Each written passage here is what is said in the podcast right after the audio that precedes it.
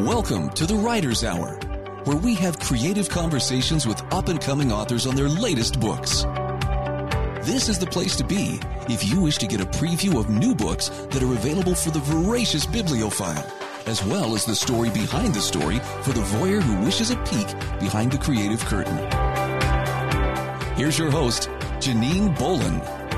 Hello and welcome back to the Writer's Hour Creative Conversations. I am Janine Bolin, your host, and today we happen to have Teresa Funke with us, who believes that even ordinary people can change the world. She has published seven inspiring books for adults and children based on the true stories from World War II, including one of my personal favorites, Dancing in Combat Boots, and Remember Wake, as well as her Homefront Heroes series for children featuring five novels, including one that's been translated into Spanish. All of Teresa's books are based on real people that she has interviewed, ordinary people who did their very best during extraordinary times. Her newest book, Bursts of Brilliance for a Creative Life, takes readers in a whole new direction, encouraging them to ignite their creative spirit in order to bring about better ideas for our world. It's based on her popular blog of the same name, and Teresa offers new writers hope inspiration, instruction, and resources on her website and her YouTube channel, so don't forget that. She is a community catalyst, speaking widely and running programs that support history education, literacy, writing, the arts, and my personal favorite, that personal development. Man, that's always something we need. Teresa is the mother of three amazing adults and a lifelong lover of history, travel, theater, books, and classic movies. Thanks for being with us today, Teresa. Thank you, Janine. It's great to be here. Yeah, it's always so much fun to talk to other authors who have so many different genres that they're writing in as well as engagement. So, talk to us a little bit about how did you get into this whole writing gig anyway? I always love to hear people's personal stories. Well, I've wanted to be a writer since I was in the fifth grade. So, I'm one of those people who knew for a long time. And I wrote all the way through middle school and high school and got tons of encouragement from my teachers and my parents. And then when I got to high school and was getting ready to graduate, people said, What do you want to do when you graduate? And I said, I'm going to be a writer. And they all said, Well, that's not a job, that's a hobby. And I was like, What? What do you mean it's not a job?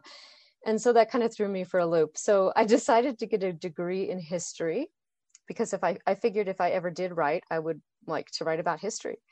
And then after I graduated college, I had a couple of really boring jobs that I hated. And I thought, is this it? Really? Is this going to be my life? Um, and by the way, who said you can't be a writer? Who said that's not a job? I don't, why am I listening to other people and letting them tell me what my life is going to look like? So I quit my job and I started a freelance writing business. I didn't really know what that meant, but I figured I would figure it out. And I started writing for newspapers and magazines and eventually wound up writing my books, which are all based on real people that I've interviewed from World War II. So that's kind of like my path into the writing world. And I've been here for 30 years. So the people who said it's not your job, they were wrong. I've been doing it for 30 years. So that's pretty fun. Well, I don't mean to out you on your age, but how old were you when you made that choice? Because everybody kind of hits that at a different time. When you said, Who says this isn't a real job? and you got into freelancing. Oh, I was 24. Oh, bravo. Yeah. Because uh, for me, I, I wasn't that courageous. Um, it took me a lot longer, eh, mainly because I was told uh, I stunk at writing. You know, that writing was just not good for me and I, I should avoid it at all costs because I was just an atrocious writer. I had many English professors tell me that. And so here you and I are, multiple, multiple books later, going, ah, we're authors. Who knew? Well, for me, yeah. that's a shock, you know, that I'm an author. So tell me a little bit about this whole World War II gig. I mean, what set you up for that theme? I mean, that's kind of a fun one to pick. Yeah. Well, it wasn't intentional. I was actually working for a PBS series in Idaho where I grew up and went to school and my job was to do preliminary interviews with people to see if they were a good fit for the series that we were doing. And I was sent out to interview a man who'd been a prisoner on Wake Island during World War II, which was attacked the same day as Pearl Harbor. And he had been a civilian construction worker on the island, taken prisoner alongside the Marines, and spent the entire war in prison camps in Japan and China.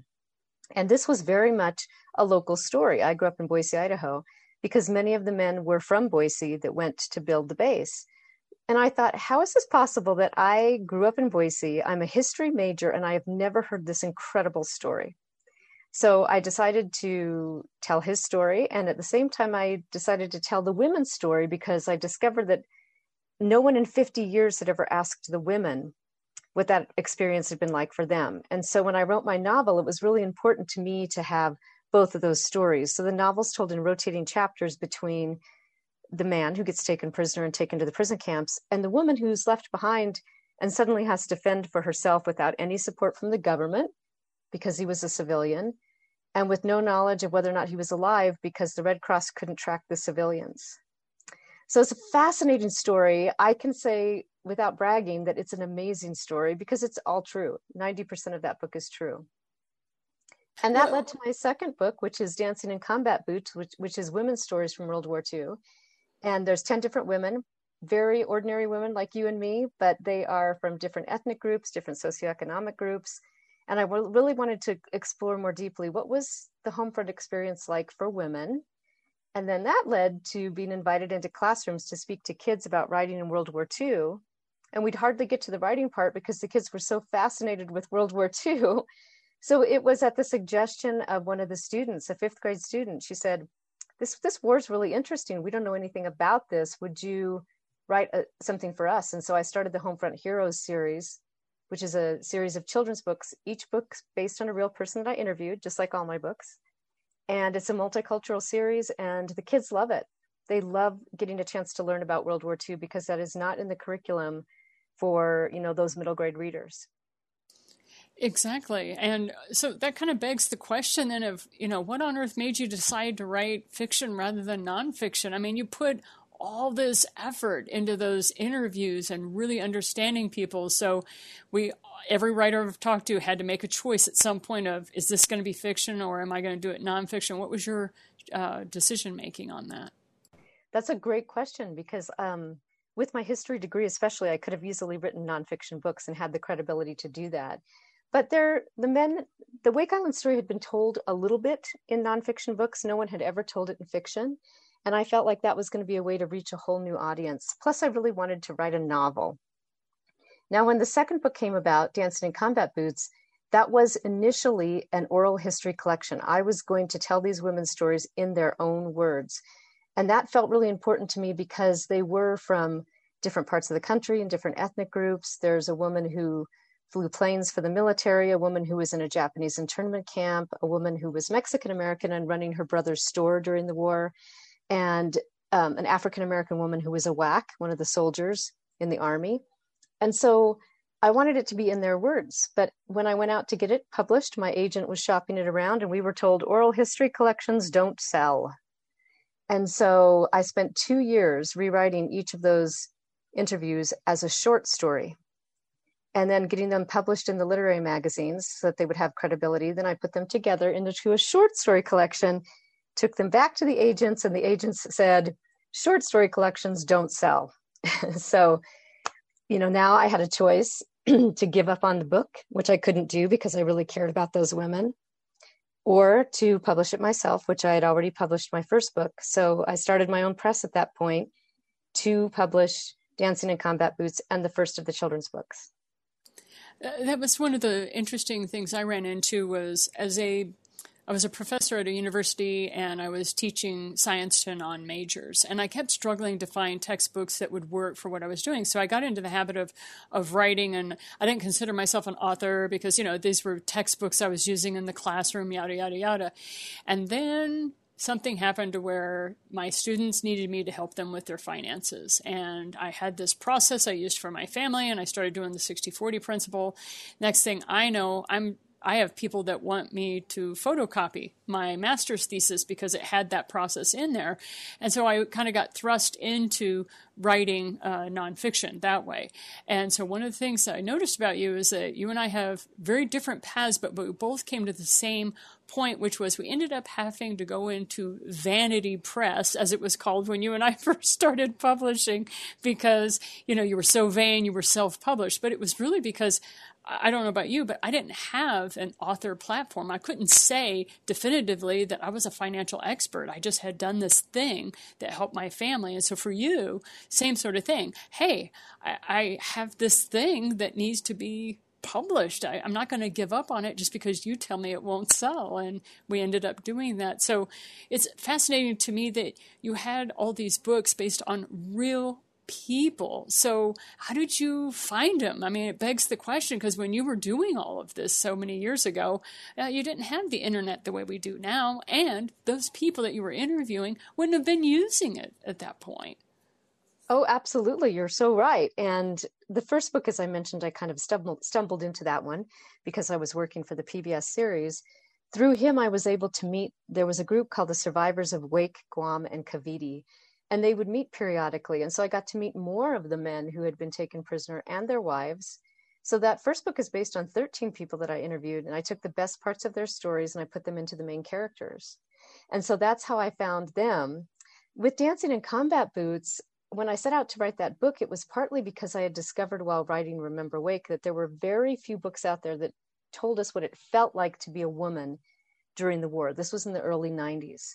So there were a few books that had statistical information about how many women entered the workforce, or maybe they talked about a particular group like nurses, but no one talked about what it felt like to be a woman. And so part of those women I found intentionally. I wanted a Red Cross worker on the front lines.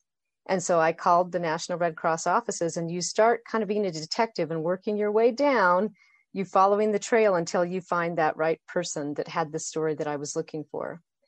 And on the flip side, a part of it was just sheer luck or divine intervention. Um, like one woman I was talking to said, Oh, you should talk to my sister in law. She was an artist during the war. She sketched 3,000 wounded soldiers in their hospital beds. And I thought, that is not a story you could have ever known that you were looking for. I agree. I agree. You just don't see that in the pic- in the history books. No, it had to land in my lap, and and so that book is an interesting combination of some intentionally, like I was looking for a woman who'd been in a Japanese internment camp, and others that I stumbled on. And then the Mexican American woman who's running her brother's grocery store is actually my great aunt. So I got to tell a little bit of family history in that book as well. So with all of them, including the children's books, um, it was not hard at all to find who I was looking for because I think there was, I was sort of led to them, but also I've it's just been my experience, you know, writing for newspapers and magazines that almost anyone that I talk to is interesting enough to make a story out of. Really, it's really rare to find somebody who I can't tell a good story about.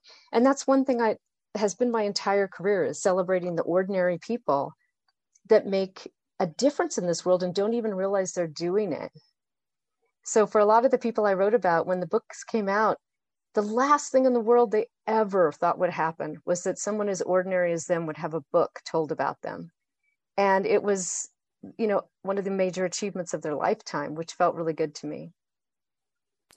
That is one of the things as a writer that I absolutely love doing is number one, finding people's stories and then having giving them a platform or giving them a place to go where they can actually tell it. And speaking of that, you're just you're more than just a writer though. I mean, you've created a business around your books you've and you've geared this business toward community service. So talk to us a little bit about that whole process because that wasn't an easy thing to do as a self-published uh, person. No that's true. Um, as you mentioned before you know when i self-published my books at the time it was considered a pariah to self-publish your your fiction in particular. Like you know all of my friends warned me i was going to sink my career literally but I I've always had an entrepreneurial spirit, and I think I I saw there's some really interesting opportunities with this new self-publishing thing that's coming onto the scene, where we authors can create partnerships and relationships that we don't have to do through a publishing house, that we can do on our own, and we can build programs the way we would like to that we think serve the community and highlight our books. And I was kind of the first one in this area to start doing anything like that where so what I was looking at was where where's the community need, and how can we combine that with my books? And so I, st- I at the time was supporting some organizations that support children in low income and at risk families, and I came to discover that they don't own any books. These kids, and so to me, book ownership is critical. I mean, studies have shown that kids who own books read at grade level, they score better on the tests, and they're more likely to graduate high school. So it became sort of a mission for me to say, how can I build a program where I can provide my books for free through a sponsorship program to these children and I will hand them out at the holiday parties so that they get a gift of a book along with the toys or the clothes or whatever else was being provided to them by the organizations. And it became very popular. And this is going to be our 13th year this year doing that program. So a big part of it was just saying, what do I have to offer? What do I care about? Where do I think I can serve? And then how do I tie that to my books? Like, how do I tie that to people who are interested in World War II or interested in history or interested in great stories for kids. Um, and so that's kind of how the process has worked. And I've done several programs, community programs, with that intention at, in heart, at heart. How do I um, get my books out there in bulk, but do it in a way that serves the community? Yeah, if you don't mind chatting a little bit, that was one of the things I really enjoyed about chatting with you was how you bundle your books because I've seen very few authors who actually use that process, and it is very helpful. I do that a lot with my speaking engagements, but yeah, if you wouldn't mind chatting a little bit about how you do that. Well, there's a couple of different ways we do the bundling. Um, one of my favorite ways was I was doing so many school visits and working with the schools, and I came to figure out that for a teacher to have a classroom set is a tremendous gift because then each of the kids in the class can be take the book home and they can read it together and this is a different kind of learning. But for most teachers, there's not a budget to buy a classroom set of books. They'd have to buy it out of their own pocket. So I created my school kit program where in the kit, there's 30 copies of my books. There's teaching materials that I hired a teacher to write. And then there's a gift for the kids. And teachers can buy these kits themselves, or someone can buy them as a gift for a school. Usually it's their grandchild's school. And people became really invested in this because they wanted their grandchildren to learn about World War II. And we even have a function where if you donate a kit, you can honor someone from your family who's in the World War II generation. So we started doing things like that teacher kits, school kits. And then the other kind of bundling I do is I do a lot of back of the room speaking sales. And so um, when I started bundling in the back of the room, my sales doubled. So people could for before were individually buying the books but now i have the homefront heroes collection which is all five of the children's books for $35 or you can get all seven of my world war ii books for $55 it's about a 20% discount. It's almost the equivalent of getting one book for free. And as soon as people see that i started selling as many bundles as i was selling individual copies. Because a lot of people were going to buy maybe three books anyway and they're like oh if i spend just a little bit more i could get all seven of your books then i can give them as gifts i can keep them for myself. And so that that wound up literally doubling the sales um, when i was speaking back in the room. And, and that was something that I also noticed in my own speaking opportunities was that the more books I wrote and the more I had available on the table, the more you sold. And so there really is something to that. And I, I love these people who say, Oh, I finally wrote my book. It took me 10 years. And I'm like, Good on you. And I said, You know what's really going to sell that book? They're like, What? And I'm like, Your second book. And they're like, Oh my God. But they don't realize you don't have to wait another 10 years. It was, right. you had to get through that. You had to get through all those uh, fear factor, you know, aspects of it. So, what kind of advice or resources um, can you give to an aspiring creative or author? Well, I think aspiring authors, I mean, they they come in kind of two camps. There's the the camp who always has thought they were a good writer and they've always wanted to write and they kind of jump in and they do a little bit of learning they buy some books they go to a couple classes and then they just jump in and they start practicing the writing and then there's the other camp of writers that I've noticed that need a lot more um, reassurance before they start their writing. So they take a lot of writing classes, they go to conferences, they subscribe to writing newsletters and magazines, and they do a lot of front end learning before they even try to start writing. Um, I actually think that the people in the first category probably do the best. It's like we want to be learning. Absolutely. When I started, I read lots of books, I went to classes, I went to author talks. But at the same time, the only way to grow as a writer is to actually do it. So if you think, oh, I need a, I need to learn a little more before I can sit down and start writing, um, maybe stop yourself now and say, nope, I'm going to start writing as I learn, because that's how we find our voice. And it takes a while to find our voice. I mean, we, we try different kinds of writing, we try different genres until we figure out where our voice is. So, one of the things I like to tell people is yes, do a little bit of learning, but be writing at the same time because you're going to grow simultaneously through those two experiences. And that is what I love about your blog that you started was how to stay inspired, how to be uplifted as a creative in general, but when it comes to being an author, a lot of times it's that simple thing of just do it. And that some some days that's the biggest challenge you have is getting yourself to sit your butt in the chair and actually type on the keyboard. So thank you so much for your time today, Teresa. It's been wonderful to chat with you. How can people get a hold of you if they want to get to know more about you, World War II, and your books? Well, my website is fantastic. It's teresafunke.com, T E R E S A F U N K E dot com. Lots of really great fun information about my books and the people I interviewed and World War II history, and also a lot of writing resources and videos and tools on that website. And then the blog itself lives on my burstsofbrilliance.com. That's bursts with an S. And the blog is there. It's a weekly blog to inspire writers and creatives. And you can also find us on both of those, Teresa Funke and Company and burstsofbrilliance.com on most of the social media channels and my Teresa Funke YouTube channel as well. Wonderful. Lots of resources for those of you that want to write or have already written. Uh, Teresa is somebody you can model yourself after who has found out what's worked through the School of Hard Knocks. She does not mind you doing that with your area because every, every single one of us writes something different. You know, it's not like we're, as authors, we're not in competition on stuff like that. Thank you so much again for your time today, Teresa. Thank you, Janine. This was wonderful. And we will see you again next week on Friday. This is Janine Bolin with the Writer's Hour Creative Conversations. Keep putting your butt in that chair and keep typing those words, and eventually you will finish that book. Have a great day. Thank you for listening to the Writer's Hour. To hear more about the creative conversations that Janine Bolin is sharing with her listeners, please visit JanineBolin.com forward slash guest.